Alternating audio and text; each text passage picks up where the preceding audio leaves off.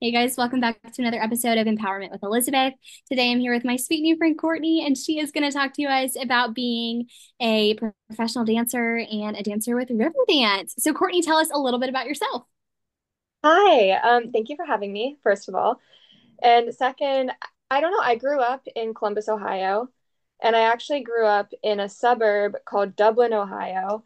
So it was a really Irish community because people always ask me, how did I get into Irish dancing? And oh, yeah, because I do specifically Irish dancing is my form of dance. So they always ask me, how did you get into that? And the quickest answer I can give them is that I grew up in Dublin, Ohio. And so everyone around me was Irish. And every summer we had something called the Dublin Irish Festival. So I used to go there with my parents as a kid and just watch the girls dancing there. And I wanted to do that. And that's how I got into that. I love it. I love it. I'm actually familiar with Dublin, Ohio because I was a Delta Gamma and that's where our headquarters are randomly. So I know exactly where that is. I know Yeah, exactly where the headquarters is. It's right by where my parents live. there you go. Yeah, so I know exactly where you, I know exactly where you grew up. Um, but walk us through your dance journey. You know, when did you start? Where did you start? And then how did it get you to where you are now? Oh, geez. Okay. I it's funny because I kind of fell into Irish dancing accidentally. As I said, it was a very organic um, entry for me just from growing up where I grew up. And I did a lot of things as a kid. I played soccer, I had piano lessons, guitar, I did theater and musicals, and I was an actor when I was a kid. And so just I had a lot of things going on, and I have a brother and a sister, and my brother played sports, and my sister did gymnastics, and so we were all over the place. My poor parents having to take all of us all the way around on every single side of the state. But um it was i remember my realization. I was 16 i had i was finishing up my sophomore year of high school going into my junior year. And that's kind of when people start thinking about colleges and what they want to study and where they want to go.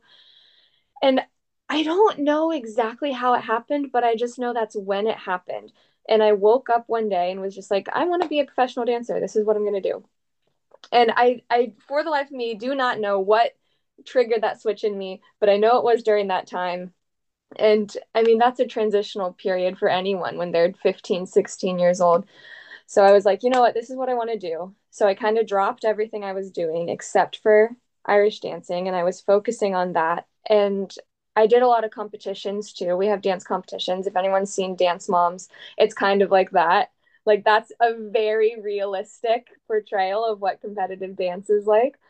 And so I did that, but Irish dancing and um, started practicing every day, working really hard, going to the studio extra days a week, and did the regional championships, and then eventually qualified for national championships, and then from that qualified for the world championships, and then I ended up placing up, or I ended up placing sixth place in the world for Irish dancing, and I was the highest placed American dancer the year that I did that, and that was really uh, kind of confirmation that what I was doing was the right path.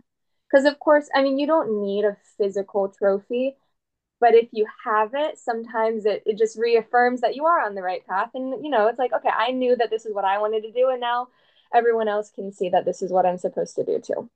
So then, as I was graduating high school, I started doing auditions for a bunch of shows. So I was auditioning for Riverdance. I auditioned for the show in Chicago called Trinity. And um, my first Riverdance audition was not successful. And that was a huge blow because I was so confident. I had just come off this great placement in competition and I was doing really well and and you know just in my life and I was like there's no way this could go any way. Like I, I you know there were 200 people at this audition and they were taking two girls and two boys. And I was like, yeah, I'm going to get it. No problem. I mean, that confidence is great to have. I'm jealous. Yeah, and I, I had just turned 18 and that confidence was great to have. But unfortunately, that is not how that panned out. I, I did my audition and they sent me an email and they said, thank you for coming for, it was a week long audition too. So I had to fly to Dublin, Ireland and it was a whole week and they taught us the entire show or the, all the choreography top to bottom and it was grueling. We were in a studio for eight to 10 hours a day wow. and like it was it was not a fun experience but um but you know we weren't there to have fun it was an audition so we were in the studio for so long and by the end of the week we did a showcase and then they people came in they watched us they took notes whatever. So i get an email that says um, thank you for coming in. We we thought you were great and we think you have great potential but keep working and maybe try out again next year. And i was so angry that i was like i was like you know what? Fine. I don't want to do it anyway. They don't want me. I don't want to be in their show. So i auditioned for this other show in chicago called trinity. And um was that audition was successful and they wanted to hire me right away. They're like move to chicago come out here. And i'd always loved chicago. So i was like all right cool. Uh, so i left ohio moved to chicago and i started dancing with them. And then from there we did our very my first tour. They sent me to japan by myself for two weeks. And they were like we're going to send you on a promotional media tour and promote the dance company. This was kind of a shock because I hadn't actually danced in the company yet. And I was like, okay, are you guys sure you want me to do this? And they're like, yeah, you, you can do it. You can do it. And that was cool to have someone believe in me. So I was like, okay, great. So I did that. Long story short, toured Japan. And then the, I want to, I don't know if it was the day I got home, but it was the week that I got home from that tour of Japan. I got an email from Riverdance and they're like, hi, um, Courtney, we're wondering if you have availability for a three month tour in China this winter. And I was like, oh, okay, great. So I don't know, somehow my audition from the previous year circled back around and you know, I just kept going with that. So that's my that's my short story of how I got into it professionally, I guess. I love it. I love it. Talk about, you know, you've been in it for a while, you've been in the industry for a while. So talk about what the most difficult part about being in the dance industry has been for you. Mm, I mean,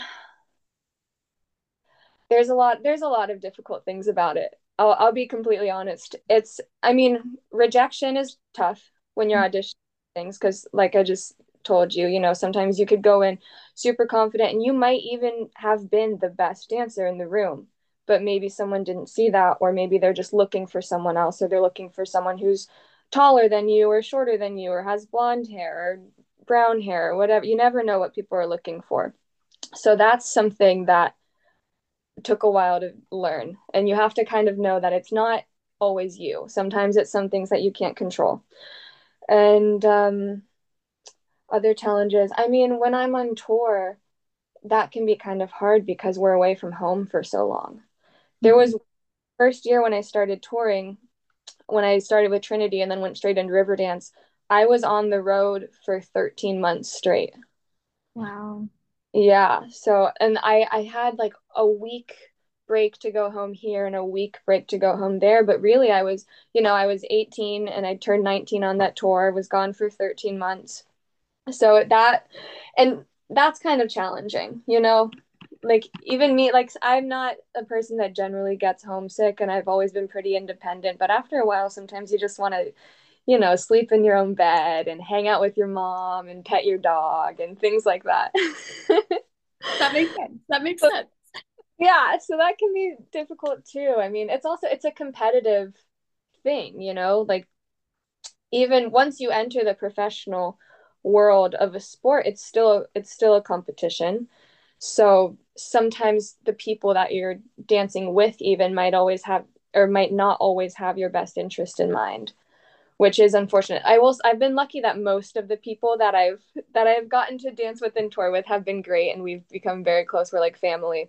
But every now and then there's one or two people that you know will beat you down and and knock your confidence a little bit. So that was a learning a learning opportunity for me too when i was coming into this industry I guess what has been the most shocking thing about um being a Riverdance dancer? You know it could be like the food that's in the break room like something as minuscule as that. But to you what, what was the most surprising thing? Honestly the most surprising thing to me was how much people love irish dancing because i just thought it was a thing that i did because where i grew up. I didn't know that it was such a global thing. Like like I've said, my first tour I did was in Japan, and then my second tour after that was in China. I didn't know people in East Asia knew what Irish dancing was.